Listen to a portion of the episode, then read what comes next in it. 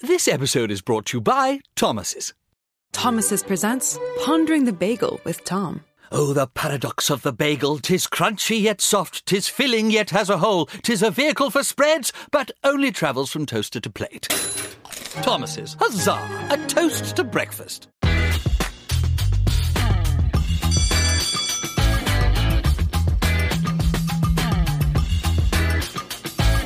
Welcome to the first edition of Thru the Ringer. I'm your host, Tate Frazier, and I am joined in Bill Simmons, aka the Podfather's office right now. I didn't even know that this existed, so I'm very happy to be here. And I, of course, have the mismatches, Kevin O'Connor, and I have the host of NBA Group Chat, my boy Waz Lambre. So, uh, what's going on, guys? Happy to be here. This is exciting. Shouts to FanDuel for putting this together, huh? Right, we're on TV. I uh, Wow. I'm, I'm still trying to figure that out a little bit. Um, this is we're we're doing a podcast, but on television. People so- still have TVs? right. People still that have a thing? TVs. streaming. Oh, Right. we're streaming. They got Okay. HDMI They got- cords. They got things happening. They got laptops. Yeah, right. Things All are right. happening in the world of television, and we're happy to be here and uh, be on FanDuel TV. And today we got a lot of NBA topics to get to, and uh, the first one has been the the conversation throughout the entire season. Right, it's Mm-hmm. very volatile. A lot of people have very strong opinions about this. We've had some, you know, obviously some people sticking their necks out for certain players. There's really three guys that are the MVPs, right, that are in the conversation.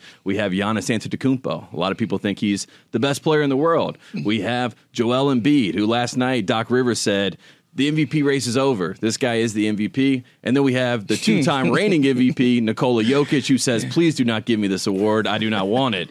Um, so that's where we are in the NBA right now. I'll start with you, Kevin O'Connor. I'll ask the simple question: Who's the real MVP this season? So I haven't cast my vote yet. Okay, the good. They remind me every day to cast my vote. I, I am currently between Giannis and Embiid. I know Ooh. a, a lot. It seems like the conversation right now is between Embiid and Jokic, but I'm between Giannis and Embiid. I think Gian, you know Giannis is a best player in the world right now, in my opinion. But Embiid, what he has done this season, the 52 point game, you know, the other night against the Celtics with the six assists as well, in deli- drawing double teams and delivering dimes to PJ Tucker in the corner and dominating on defense. I- I'm very split between Giannis and Embiid. I think at this current moment, Tate, I'm leaning towards Embiid, considering everything that he has to do for that Sixers team. I'm a little shocked by this because uh, you were one of the ones. You know, I talked about people putting their necks out. You were saying Giannis Antetokounmpo, but mm-hmm. Joel Embiid is, is started started to curry favor with you a little bit. I mean, I- all year it's been you know Giannis for me or Embiid. Like it's been mm-hmm. very close between those guys. I just think with Jokic this year, his defense has not been on the same level that it was the past two seasons when I did vote mm-hmm. for him as MVP. A lot of people disagreed then. You know, thought it would have should have been Embiid. I thought Jokic was very good defensively the last two years. He has not put in the same effort on that end of the floor that you see from Giannis and especially see from Embiid on a night in night out basis. So for me, you know, it's still you know very close with the final stretch here, um, but Jokic is not in consideration on the same level as those guys. there you go. And Waz, what are you what are you feeling? Who are who are you sticking your neck out for? Because I mean, this is the NBA media we live in now. You have to live and die by yeah, your you gotta and hold the corner down, Yeah. Huh? Uh, I, it's funny because I, I literally just came off of our podcast group chat to ha- and had this exact conversation, and I think it's a matter of preference. And my preferences change every single day. Same. To be honest, sometimes I watch the Bucks just completely annihilate guys defensively. They've been sort of the most dominant team down the stretch here, and you know the games in the beginning of the season in November and December count just as much as they do in March and April. However, for whatever reason, we weigh the latter games more than the ones that came before. And so when I watch the Bucks play as a team, and traditionally, that's what all of these Embiid people like to say. Well, the, the tradition is that you know you don't give a guy who hasn't doesn't have the best record and blah blah blah. And I think traditionally. Giannis has a great case. His team has the best record. He's clearly the best player on Clearly. that team. Yeah. Khris Middleton has missed so much time, and even when he did come back at first, he wasn't himself. And yet Giannis has elevated them to the level that he has. I think Joel as a defender, I think people tend to think of him when he's at his best, but that doesn't necessarily mean over the course of the season. He's doing that very consistently. I think even if you look at the defensive rating when Jokic is on the floor for his team and Embiid is on the floor for his team, they're pretty much the same. It's not as if either one of these guys are playing on world beating defenses. I just think to me, Giannis is clearly the best player in the NBA, in my opinion. And even if he doesn't have his as dominant an offensive season as Embiid or Jokic this year. I think just consistently across the board, he's the guy. Barely though, like right, like I'm not. It, this isn't like one of those things with Russell Westbrook where we look back and we say, how the hell did anybody think that guy who hasn't played well in the playoffs since one time since winning the MVP, how the hell did we think that guy was the best player in the NBA at any point? Should have been Harden. Should have been Harden. Yeah, Yeah, it should have been Harden. And it also, for me, I think the fascinating part of this season in particular was at the end of last year, right? Joel Embiid, when he didn't win it, you could just see that he was dejected. He said, "I'm tired yeah. of campaigning. I'm tired of trying to trying to convince people I'm the MVP. I go head to head with this guy Jokic. I dominated him. It doesn't seem to matter, right? You just felt like he was very frustrated. And then it's funny because then the other frustration, you go to Jokic, who's like, they keep giving me these awards.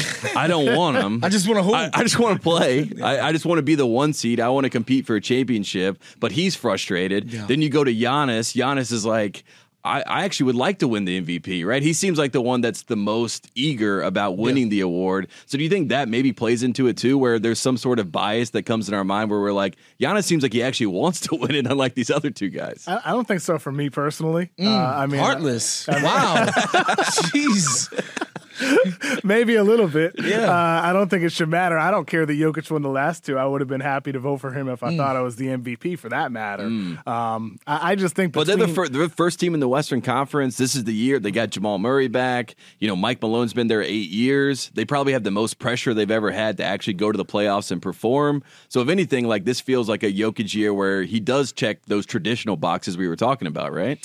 Yeah, I, I think to me the Jokic case has always been the same in the sense that he's the only person doing something at an all-time great level this season. Meaning, Jokic is one of the best offensive players we have ever seen in the history of basketball. Best passing big man ever. Ever, right. ever. And you cannot cover him with one guy. So like you you once you marry those two truths that he's unguardable with one person and he's also one of the three four best passers in the history of the NBA, right? Like he's the only person delivering on that level at either end of the floor between these three guys, right? And so to me, ultimately, that's what his case is. But I think on the human side of things, um, when people are just like, well, these other guys have won two MVPs already, and maybe it is Jokic's turn. Like, I mean, as much as Kevin O'Content is just a machine, um, I think there there will be a human element to how people vote, and it's just like,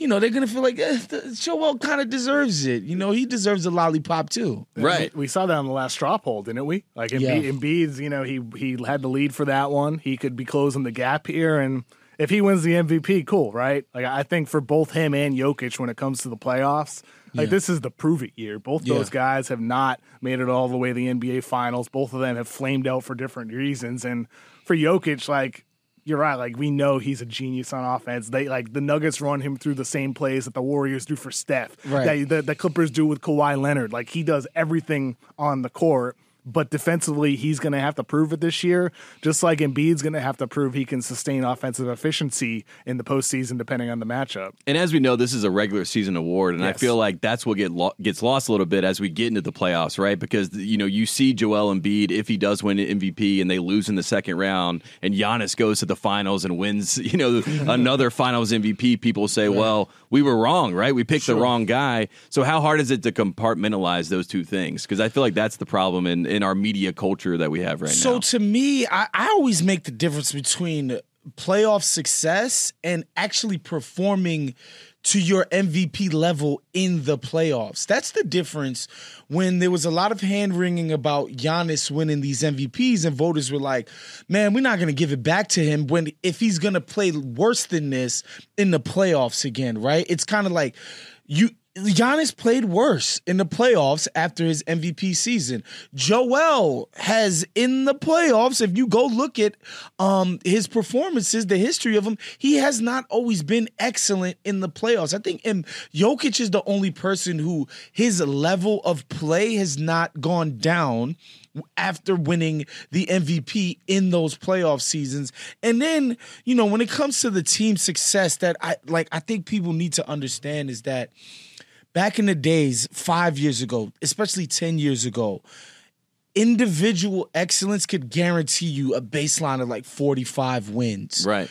You know, close to 50 wins. That's just not the case anymore. You can play as well as Luka has this year, which in a lot of normal MVP years, he'd be right there with anybody. He's not going to make the playoffs. I think He's that's not going to make the play in. Exactly. He's not going to make the play in. So I just think that's the reality of you know how hard it is to come by team success these days. I don't I don't think just being an MVP level player in and of your own is going to guarantee that your team has all of this great team success. One last thing before we move on with the MVP discussion. I know these international players, they're all close. They all talk to each other. They're all mm-hmm. friends. Is there a world in which maybe Jokic and Embiid and Giannis are all talking to each other about how insane this is? They're just like laughing with each other? Because I, I think there is a small chance that they might all be in on this and they're just like, this damn American media. I mean, it's funny because Embiid, I feel like, is the least likely to do that because he's the most media centric of mm-hmm. all of those guys. Like, you know, he's gone viral several times on the internet. He's asking Rihanna for dates. He's, Right. He's clowning. Big on Twitter back in the day. Yeah, like he's a media creature. So I feel like Embiid is probably the least likely to be doing that. But at the same time, like he he really cares about this stuff. He cares about how people talk about him, how he's considered amongst his peers.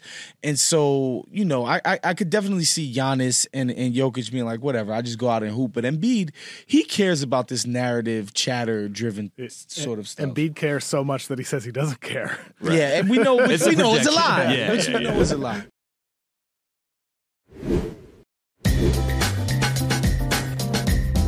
All right, so let's get into some more big picture NBA topics. We've done the MVP stuff. We're done with that. You know, I mean, that conversation will continue. Kevin, I hope you get your vote in ASAP.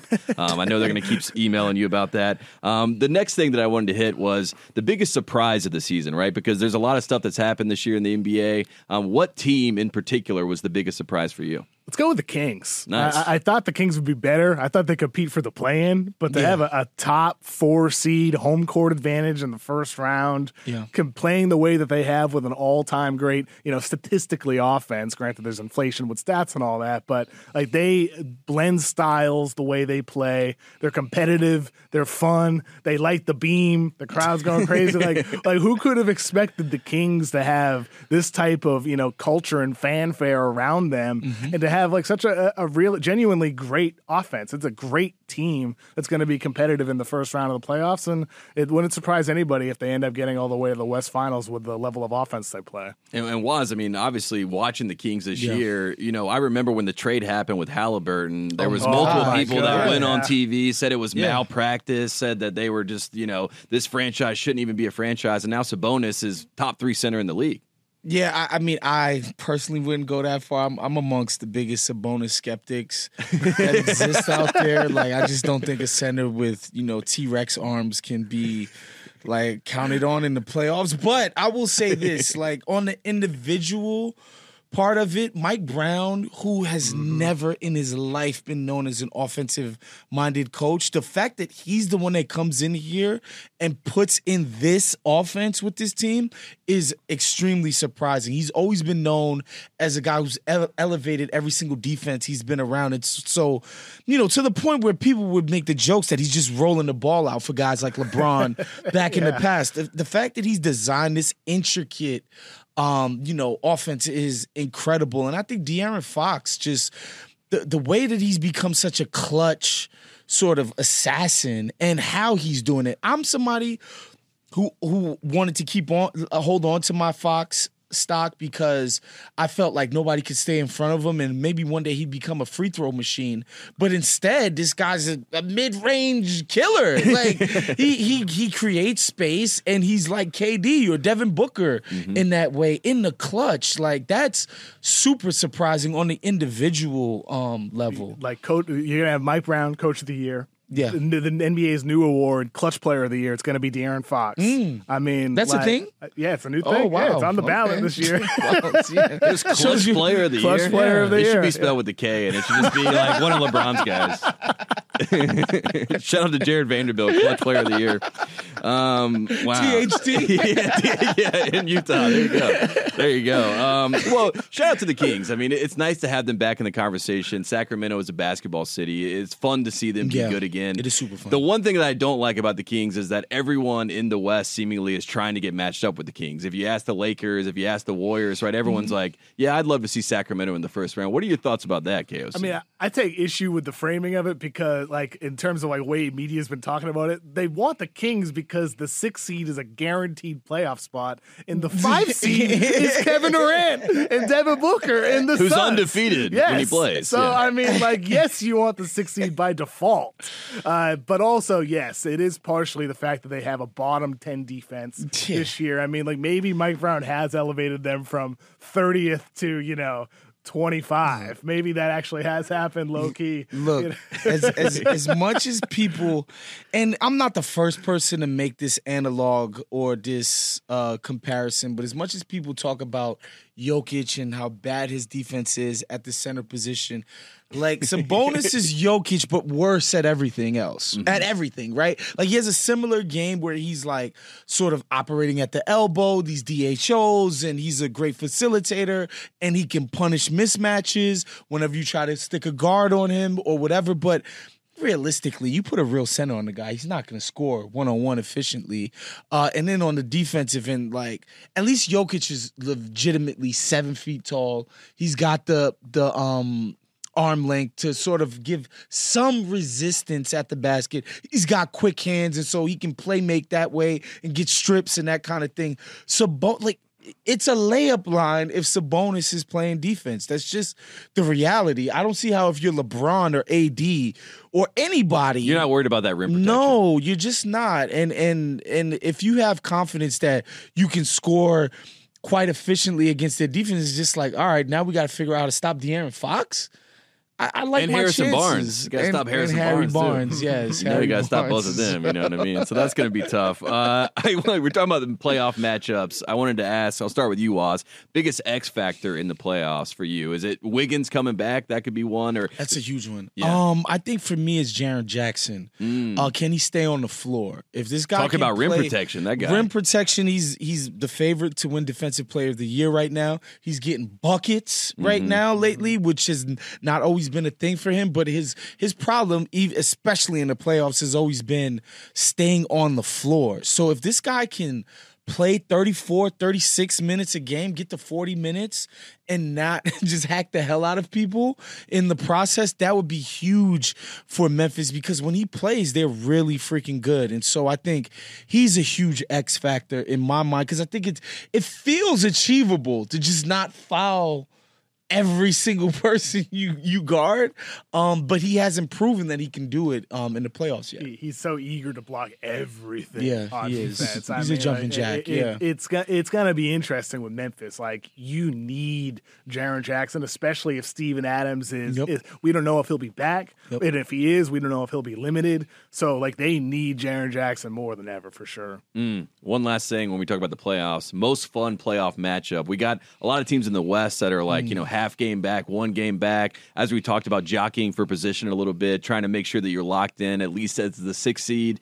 Is there a most fun matchup that you see, KOC? I think for me, the Kings Lakers from a, a drama perspective, the fun. Kings have had mm. their you know demons against the Lakers in the postseason Yeah. before. Like, if you're a Kings fan, there'd be no team you'd rather you know beat than the Lakers in the first round, especially if the Lakers are able to you know plow their way in there.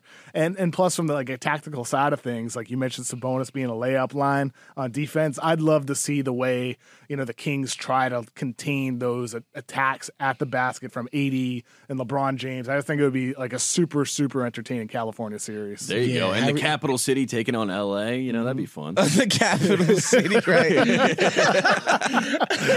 I just I just think about Harry Barnes having nightmare flashbacks Yeah, of 20 2016 yeah, against me too, LeBron. me That's, too. That's one for me. I, I don't even think it's close. I would love to see Golden State and Phoenix in the Mm. first round. Just the narrative of KD joining a team that didn't need him, and not soon after he left, they win a championship. Yeah, he did not enjoy last season Wi- without without him and them and him going to another pretty stacked team to try to win again. Um, just Chase Center with KD in there. uh, that just. That would just make me so happy. Draymond having to guard him Mm. actually that'd at be so certain points in that series. Steph, I just it, did- that just it's too juicy for me. I really, really hope it shakes out that way. Yeah, I like that a lot. I, and I had the Suns. That was my team as a as a fun matchup. But I like them against the Clippers um, because I like Kawhi, KD. I want to see them go to each other on the Yeah. wing. I like PG being able to switch off on the KD. Yep. I think that'd be fascinating. And then there's just the you know you mentioned him earlier, Russell Westbrook. I mean, he, this is feast or famine season, That's and I feel like Westbrook in a series against Chris Paul, against Kevin KD, Durant. yeah. That is uh, that's something that I want to see, at It's least for the drama. I'd like to see the Suns just like hover in the paint. Slough off. Russell Westbrook is behind the Do the behind- Caitlin Clark, like we'll let him shoot it. Ignore him. Watch Yes. Russ wave off uh, Kawhi Leonard in the clutch, so he could clank one off the backboard, no rim. Yeah, that that'll be super fun. That's a that's a four or five matchup I'm looking forward to. Is there anyone in the Eastern Conference that that we can think of? I mean, the East is a little, uh, in my opinion, Cavs is a- Knicks, right? Okay, there you Cavs. Knicks is Yeah. gonna be fun. I'm on record. I think the Cavs are gonna smoke them in five games, but Oh. the Garden is gonna be rocking. So I, I look forward to that atmosphere. But I, I want to see Mobley in the playoffs. Right. I, I want to see what Donovan Mitchell does next to a guy that he doesn't have to be so ball dominant next to in um uh Darius Garland. And so yeah, I, I look forward to that Knicks matchup for sure. Yeah, I think that would be a fun matchup. And like you said, I mean, you just get to go into the Garden, have that moment. I remember what was it two years ago? Derrick Rose won that one game, and Oh, Knicks yeah. fans lost their mind. Yes, Knicks mean- fans are perpetually losing their minds. yep, yep. I mean, I, I think the series could be more competitive than that, depending on Julius Randle, though. Like Julius Randle dealing So with. you his think injury Julius right now. Randle can make fadeaway 19 footers? I mean, he did consistently. not. He, he, he, you think that's the he, thing that, he that just can he happen? just faded away in the postseason a couple Okay, years yeah, ago. he's- so he's I mean, in- we'll see if he can sustain success. Yeah, my prediction is, um, in the words of the great Mike Tyson, Julius Randle will fade into Bolivian. he, he will be finished.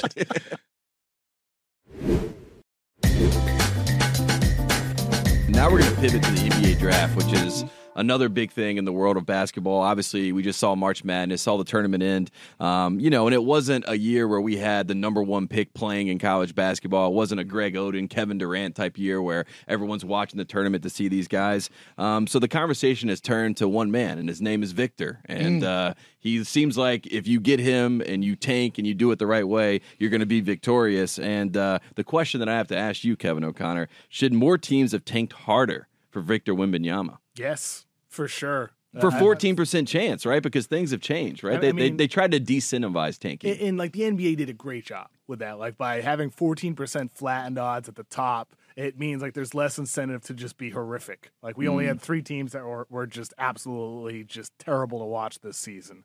but I think for teams like Utah that are still on the playing bubble, mm-hmm. like the, the Thunder right now, you got to be wishing you lost, you know, four or five more games to have more than doubled your odds. Because even if it's not 14% at number one, if you had 9% or 7% instead of 2%, 3%, I mean, you'd rather have those numbers for a chance at this guy who's taking step back three pointers after crossing over defenders and then having put back dunks. I mean, Victor Wembanyama does something outrageous on a gamely basis. I, I I hate to be the person that does it, but I'm gonna zag here. I love the maybe zag. It's maybe it's this idea that the talent evaluators feel like folks have jumped out the window on the prospects of how good Wembanyama can be, and so people like Danny Ainge didn't feel the need to really jump jump into this race um, head first. I think that's very possible. Uh, I I haven't I can't claim to have watched as much of him as uh, KOC certainly has or Kyle Mann has, but I think there's there might be something to the idea that people are just like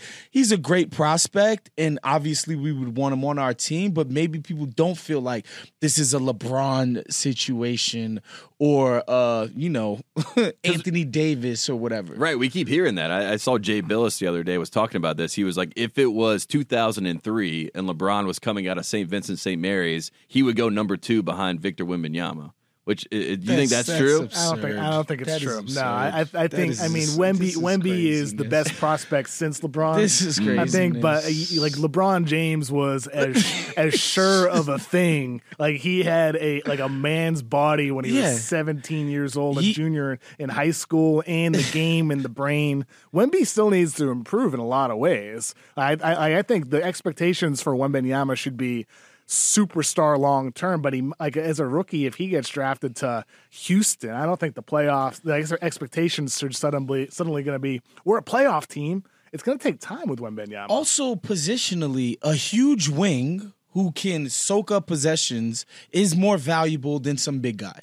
He just is. That's just we've seen it over and over. Aside from Steph Curry, the guys that are leading people to championships are the Kawhis, are the LeBrons, and even Giannis, who is a hybrid of sort of a ball dominant uh, player and a big. Like these are the guys who dominate in the postseason. As much as I like what I've seen from Wembanyama, I don't know that he's going to be this mega high usage guy uh, who doesn't need to be the finisher of plays. He's shown uh, an ability. You know, I see I see those ball handling clips just like everybody else. I do, but the idea that over 2003 LeBron, we're getting ridiculous right now. Come yeah. on, guys. Is there any chance that we have like some Rudy Gobert potential with Wembanyama, where like there are guys in the league that just want to dunk on him and they want to go at him? Because I mean, obviously, all the hype going into it. I know one guy that will go at him. That's Giannis Antetokounmpo. So I mean, is there any chance just because of the hype, and it's not his fault, obviously, that he has some guys that are like, okay, I see you and I'm coming for you. I think everybody's going to want to dunk on him. Right. Absolutely. That's, like, that's, the Rudy Gobert problem. Yes. Everyone's like, I see Rudy, defensive player of the year. I'm going to dunk on this. The thing is, is Wemby's up to it. Like, okay. like he, this dude is a gamer. Like he really is. He's got that killer mindset. I, I think with Wembanyama, there's no doubt that he's going to be up to that challenge in the NBA.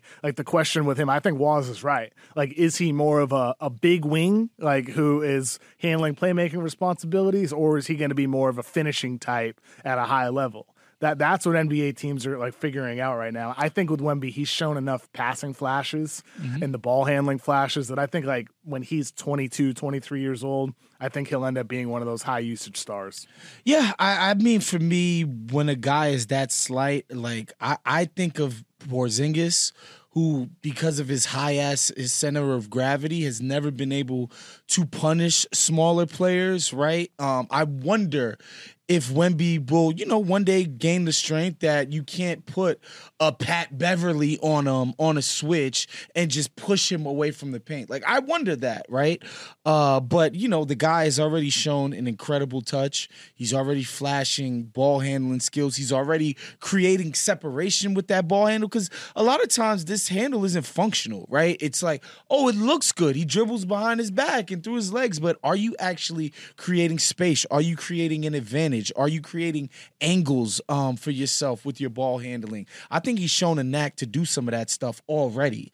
Um, and if he even gains even a little bit more strength, that's that stuff's gonna definitely be a weapon. I just think when you're talking about the people who are the most valuable in, in the NBA, it is these huge wings who can dominate possession. Um, you know, possession after possession in the playoffs. That's what's fascinating to me. Will he be? Will they make him a big? Because there's a difference between being a tall guy like Porzingis and being a big. You know what I mean? And I think that's going to be yeah. the interesting wrinkle with Wembanyama. It's like what team is going to embrace who he is, let him play on the perimeter, or are they going to, you know, old school traditional mindset, get get in the paint. We're gonna we're gonna you know do more of like pick and pop stuff with you, and then that's kind of be where you're going to be our five. So I think that'll be fascinating too with him. Uh, the number two pick, the the, is is obviously the more interesting pick, Yes. right? Because there's more. Victor is de facto number one. We know that, but now you got Scoot Henderson, who has gotten you know some some people have said Derrick Rose comparisons. I'm not sure. I'm quite there with that. Um, Brandon Miller from Alabama is the other name that's been thrown out. Six nine shooting guard. You talked about guys on the wings that can create. I mean, he's a he's a great basketball player. Who do you see at number two? Brandon Miller. He know, started the year at number three for me in early November, moved up to number two ahead of Scoot Henderson, you know, midway through the season. Granted, March Madness did not go as well for him as expected with the groin injury that he was dealing with, but throughout the year, the improvement as an at rim finisher. In high school, he was a mid range, you know, really good mid range scorer. And then from three point range, like he proved all year for Alabama, whether he's coming off the catch, coming off a movement, you know, pulling up off the dribble. Like Brandon Miller can score from each level of the of the floor, and he's a good playmaker at drawing, you know, help defenders, creating for his teammates. He had the left-handed, you know, pass to the rolling cutter, you know, in the March Madness That while left hand that, Oh, that, that caught my attention. Yes, and like he did that early in the season as well. The flash is there, and then he takes charges. He logs chase down blocks. He's versatile. Like there's nothing Brandon Miller can't do on the basketball court. And any other year, he's the number one pick. Hmm. Yeah, to me, I, and I don't watch as much college basketball as That's as okay. I'm not gonna be upset. I started in the conference tournament, to be honest, and I'm watching SEC tournament play. And with Brandon Miller, I'm like, what am I missing here? As but people went absolutely crazy for Jabari Smith last year.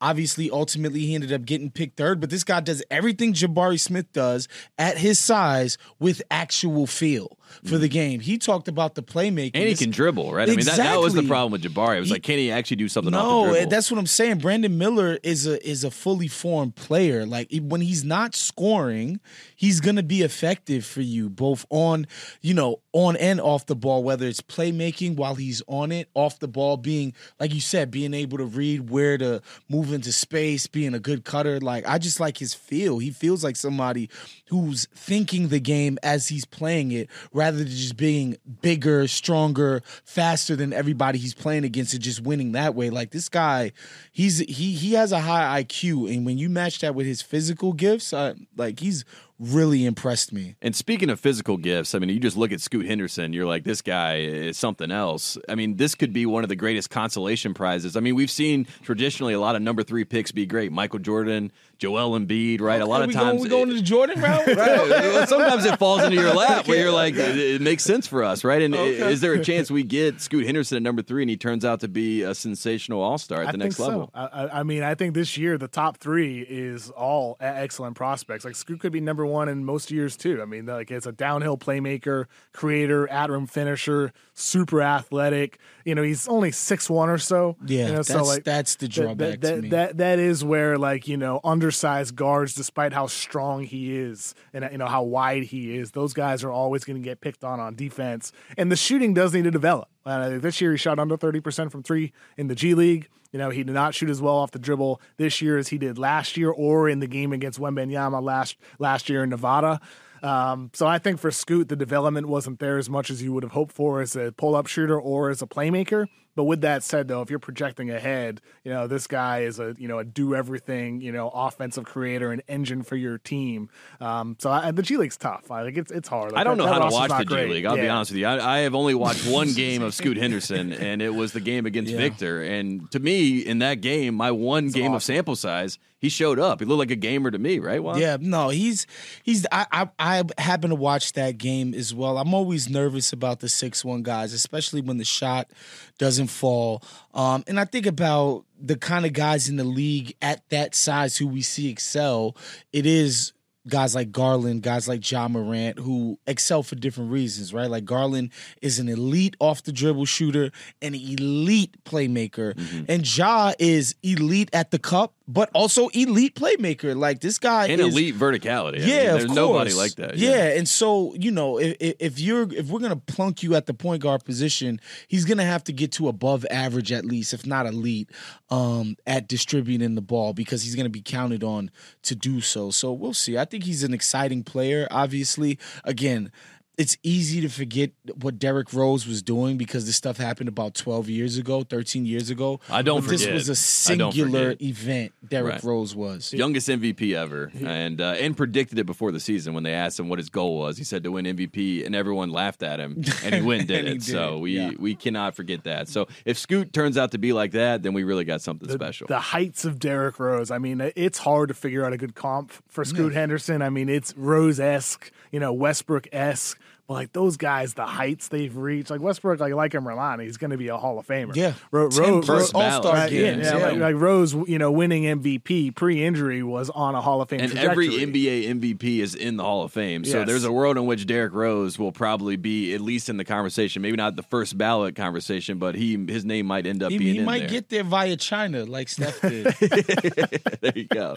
Uh, before we get out of here, Kevin, uh, you have a show on uh, FanDuel TV as well. I want you to tease that um, because that is starting soon. You're going to be talking to NBA topics and uh, you know what, what what's going on there and what's happening there. starting on Tuesday, Beyond the Arc. Going to have Waz on. We're going to be talking NBA uh, every Tuesday on FanDuel TV. I, I'm I'm super excited about it, man. Especially with these playoffs this year. A lot, lot of good teams. Maybe not some great teams in the West, but I think it's going to be a lot of fun the next few months over the playoffs, and then got this exciting draft class too. I'm I'm fired up about it. I'm fired up too. I'm fired up to be on FanDuel TV with you guys. Uh, thank you so much for joining me, Kevin O'Connor, Waz. Thanks so much. Coming up, we have Ringer NFL reporter. She was at the owners' meeting. Her name is Nora Princiotti, and we're going to get into that right now.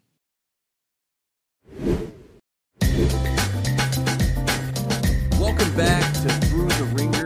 Again, I'm your host, Tate Frazier, and joining me now is Ringer NFL reporter and extraordinaire, Nora Princiotti. Uh, Nora, thanks so much for coming on the show. Of course, Tate. I'm so excited. I'm excited to be an extraordinaire. Hey, you know, I, I, uh, you know, you're an aficionado. There's, there's all types of words that we can use to describe We've you. but um, I'm very excited. It's right. I got a thesaurus. We'll look up some names. We'll look up some stuff. It'll all be good. We got a lot of time to figure that out. Uh, fortunately for us, um, but we do have a lot of football topics to hit, and uh, probably the biggest one always in the world of NFL offseason, at least the past few off seasons, of course, comes back to number twelve, and not that number twelve. Uh, Aaron Rodgers, um, he is right now. He went into the darkness. Last time I checked, he went in, went to the darkness. He came out of the darkness, and he's decided that he's going to be a New York Jet. Um, so, what is the update and what is the stalemate that's going on right now between the Jets and Aaron Rodgers? Well, it's a, it's everybody's favorite fifty-eight million dollar game of chicken, right? Brian Gutekunst and, and Joe Douglas both want the same thing. They want Aaron Rodgers to be a Jet and to make a trade, and yet nothing is happening. It's it. If I can boil it down to one thing, and this is, I would call this an educated guess. I believe the holdup has to do with the fact that Joe Douglas, he's coming off a year where he makes two awesome first round picks, right? He gets Garrett Wilson and Sauce Gardner. Mm. And I don't think he wants to give up number 13. I don't think he wants to send that first round pick to the Packers and deny himself an opportunity to get another blue chipper in the building. I think he feels like he's got the hot hand and he wants to take another swing. Now I'm mixing sports metaphors. But I, I think Brian Gutekunst really wants that first round pick. And so I think they're they're squabbling over the compensation in terms of who gets that first rounder and also how to structure it and if there are other picks involved to give the Jets some something to fall back on if Rodgers only plays for 1 year. Because I think the way that they would like to do it is to have it be involve a second rounder or a third rounder, maybe a couple thirds this year and then talk about picks getting into next year, but even 2025, so that they can have it be conditional on Rodgers playing and playing enough games and playing well enough in the 2024 season. And then I think when you get to Green Bay, they're like 2025. I mean, you know, to to quote the Kyle Shanahan thing, we could all be dead by then. Like, what do I want with a 2025 draft pick? So it's it's more complicated than it seems like it should be when both teams want the same thing. But I still think this gets done. Yeah, it seems kind of awkward, and it also seems like the leverage. Like I've seen a lot of people say, "Well, the Packers have all this leverage, or or the Jets have all this leverage." I'm not really sure where the leverage lies at this point, but it just seems awkward, right? That that's probably the best word for it for both sides. Well, it's it's like it's brinksmanship, right? Because the reason you can't Hmm. figure out who has the leverage is the team that has the leverage is the one that's like crazier, right? If the Jets are looking at this and going, you know what? We don't want to give you that that number 13 pick. And we know you don't want to pay Aaron Rodgers 58 million dollars next year. You want to move into the Jordan Love era. So, we're going to call your bluff and hey, you know, maybe we'll go take another look at Lamar Jackson or we'll try to figure something. We don't actually, we don't need him. We might have hired Nathaniel Hackett. We might have given Allen Lazard $44 million. We don't, come on. Aaron Rodgers, you need to get rid of him more than we need him. If they really, if they push on that, then the Jets have the leverage. But if the Hmm. Packers are the Yeah. ones who are more willing to be like, no, you hired Nathaniel Hackett, you gave Allen Lazard $44 million. You need this guy so badly. Zach Wilson, you don't want to do that again, and you're not getting Lamar. If they're more willing to like stake a claim to that, then they're the ones who have the leverage. So it's not really about like the player or the situation. It's sort of like who's who's willing to blow it all up, and we're gonna find out. right. And how many jobs can Aaron Rodgers get Nathaniel Hackett? You know, I mean that that's my big question. I mean, we'll see how long this can last. Uh, but Nathaniel Hackett should be sending something back, maybe ten percent, like an agent fee, uh, back to Aaron Rodgers. But you mentioned Lamar Jackson, but I, I think that's the other quarterback, right, that comes into the conversation. A lot of teams, um, you know, they have kind of put out their thoughts on Lamar Jackson. Um, but I wanted to ask you, Nora, what's next for Lamar Jackson? Obviously, we have the franchise tag option. There's questions about uh, is he going to be in Baltimore? Would a team like the Jets take a chance on him? But what do you see for Lamar? Yeah, Tate, I, I I'm gonna be totally honest with you. I think the most likely thing is that he ends up back in Baltimore next year, but I really don't Mm. know because that guy is he is so far out on a limb and I didn't think it could happen for a 26-year-old guy who was a unanimous MVP selection a couple years ago. I am really surprised by how this has gone down. But when you look at it clearly, unless teams emerge as potential suitors for him, he's got no leverage. So unless that happens, and I don't think it's out of the question, I don't think. I mean, I don't. I don't know if you saw this, but uh, Mike Florio from Pro Football Talk the other day was reporting that the Patriots have started shopping Mac Jones around. That caught my eye a few days Mm. after the owner Robert Kraft was talking about. Oh, my friend Meek Mill was texting me that Lamar wants to play for the Patriots. These teams are not totally out of it, but I still think you know New England, Indy, the Falcons are still to me the team that's hurting themselves the most by not getting involved here, but they've been totally party line that they're not doing it. All of those are long shot bets. One of them could happen, and if that happens, then Lamar Lamar all of a sudden has some real leverage. If that doesn't happen, he just doesn't have anything. He just has it, it hurts Yeah. him so much more to not play, or at least as much as it does Baltimore. A- And if that's the case, and he really wants to sort of control his own career and his own fate, he's got to go back and wait it out. Like he's got to wait out the tag, get to free agency, uh, because uh, it's just the only way that he's really gonna have the reins. Yeah, and we've seen, you know, guys like I remember Kirk Cousins, right, with Washington. It was like every single year they just tag him again, tag him again until eventually it was like he hit the open market. And maybe that's a situation with Lamar and even a team like Washington with Ron Rivera, who has coached Cam Newton, you know, who was apparently going into the season expecting Sam Howell to be the starter. You know, as a Carolina guy, I'm excited about that. But if Lamar Jackson is out there, I just find it fascinating, like you said, how a guy who won an MVP, who is so dynamic, who, if you talk to anyone in the league, they're like, man, he, he's a scary guy to game plan against. It is wild to me that his market value is seemingly non existent. And um, that that is going to be confounding for everyone in the NFL world as we move forward, I'm sure. I would just leave the door cracked open for that situation to change. I think we're looking at a matter of weeks to months to see a sale there, although it's it's just really hard to know. But if that happens on the shorter mm-hmm. term end of things, just just picture this. Everything you said about what Lamar would do for that team with a really good roster with really good skill position players, some talent on defense Right. in Washington, where the fact that that team has been a dumpster fire for, you know, anyone who's your age, my age, like all we remember is Washington just being a total train wreck. But there are people a little bit older who remember that being like a great franchise. And there are people who are seeing the Baltimore Ravens in the Lamar Jackson era steal all their fans. It's so much more fun in the the DMV to be a Ravens fan than it is to be a Commanders fan. And what might be an awesome way to get some butts and seats, change that back. Get it so that if you you get a new stadium deal, you can totally revitalize a fan base. Lamar Jackson would be an awesome way to do that. I don't think that's happening, but I just it makes it makes too much sense to not bring it up if they got a new owner, if that happened relatively quickly.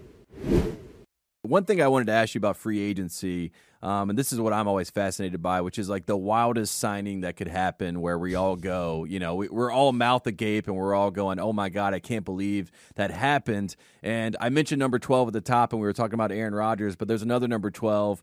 I know he just retired right. again. But Tom Brady, could Tom Brady take Jimmy Garoppolo's job again in Vegas? Is that possible or am I crazy? Well, can, can the answer be both? I mean, Brady Yes, unretiring yes. for a second time would beat anything. That would beat any. The Mhm. funniest thing would be for Brady to unretire times two, take Jimmy Garoppolo's job with the Raiders on the day that the Aaron Rodgers trade goes through so that he steals Rodgers' Yes. news cycle, which would then Thank. annoy Rodgers to such epic proportions that whatever Rodgers did in in response to that, like he'd re-enter the darkness, he'd go back into the hole, he'd go back into the retreat. it would just like the butterfly effect from that would be so significant. That is the craziest thing that could happen. I don't and it's it's a good narrative, right, for all of the NFL. Now we're all now we're all tuning in because we're like, oh my gosh, Jimmy G has to back up Tom Brady again. Josh McDaniels is back with Tom Brady. We're in Vegas. We have the whole Davis family involved. He just bought some stake in in the Las Vegas Aces. You know, Vegas is involved. It's just it's just so much. Like we talked about the drama. Like that is a that is a TV show right there. Well, also, you know, and I don't I don't like to make fun of the guy's personal life too much, but like there is a recently divorced dad vibe going to Mm. Vegas that would be worth watching. Yes. Yes, absolutely. Absolutely. All right, one last thing. This is a fun one before we get out of here. Travis Kelce, obviously, you know, with the Super Bowl win, did SNL. He's all over the place. We see Travis Kelce everywhere. Big star in the NFL. And I saw this, um, you know, I was just going through NFL news, and this was funny to me that it was news. But apparently, Travis Kelce is hosting a music festival at the NFL draft in Kansas City, and it is going to be called Kelce Jam. Rick Ross will be in attendance. Um, you know, th- this is all going to be happening NFL draft weekend. I know you're going to be covering the NFL draft. Will you be there, Nora? Will, will you tune in? Will you go there and witness uh, the Kelce Jam in person? So I will not be there. It's kind of the, the draft is actually That's very hard to cover in person. It's just hard to, you know, get into the hardcore analysis that we like to do here at the Ringer uh, on the Right. scene when you don't have all your laptops and blah blah blah blah blah. So I will not be there, but I'm very curious about this because what I want to know is like when I think of music festivals, I always think that there's like a very specific vibe. Like Coachella is like all the flower crowns and everybody's crazy. Uh, Glastonbury, everyone's in their Barbour jacket and they're like walking around Uh, like what is what is the Kelce Jam vibe? Like what's the aesthetic? tank what are we doing? shorts, just like yes, just you know what I men mean? in tank tops. I have to be honest, Yes, Tate. I hate it. a lot of I hate it so much. I will not be there. I wish them all Well, the best. good news. Truly. I hope they have a great time. I hope they have a great weekend. Um, she is Nora Princiotti. Thank you so much for coming on the show. We, we will have to have you back to talk more NFL stuff. Um, it's always great to talk to you. Always great to catch up. And uh, you know, th- this is one of those times in the year in the NFL schedule where we can have a little bit of fun and speculate a little bit. So it's all it's always nice to do that as well. Come on, Tate. We do that year round. That's what we do. She's Nora Princiotti. Thanks so much for coming on Thru the Ringer. All right, well, there you have it. That's it for the first edition of Thru the Ringer. Again, I'm your host, Tate Frazier. I'm excited for all that we have ahead. We are live in LA. We're going to be doing this uh, coming out on Tuesdays and Thursdays. Appreciate everyone tuning in, and we will see you on Tuesday.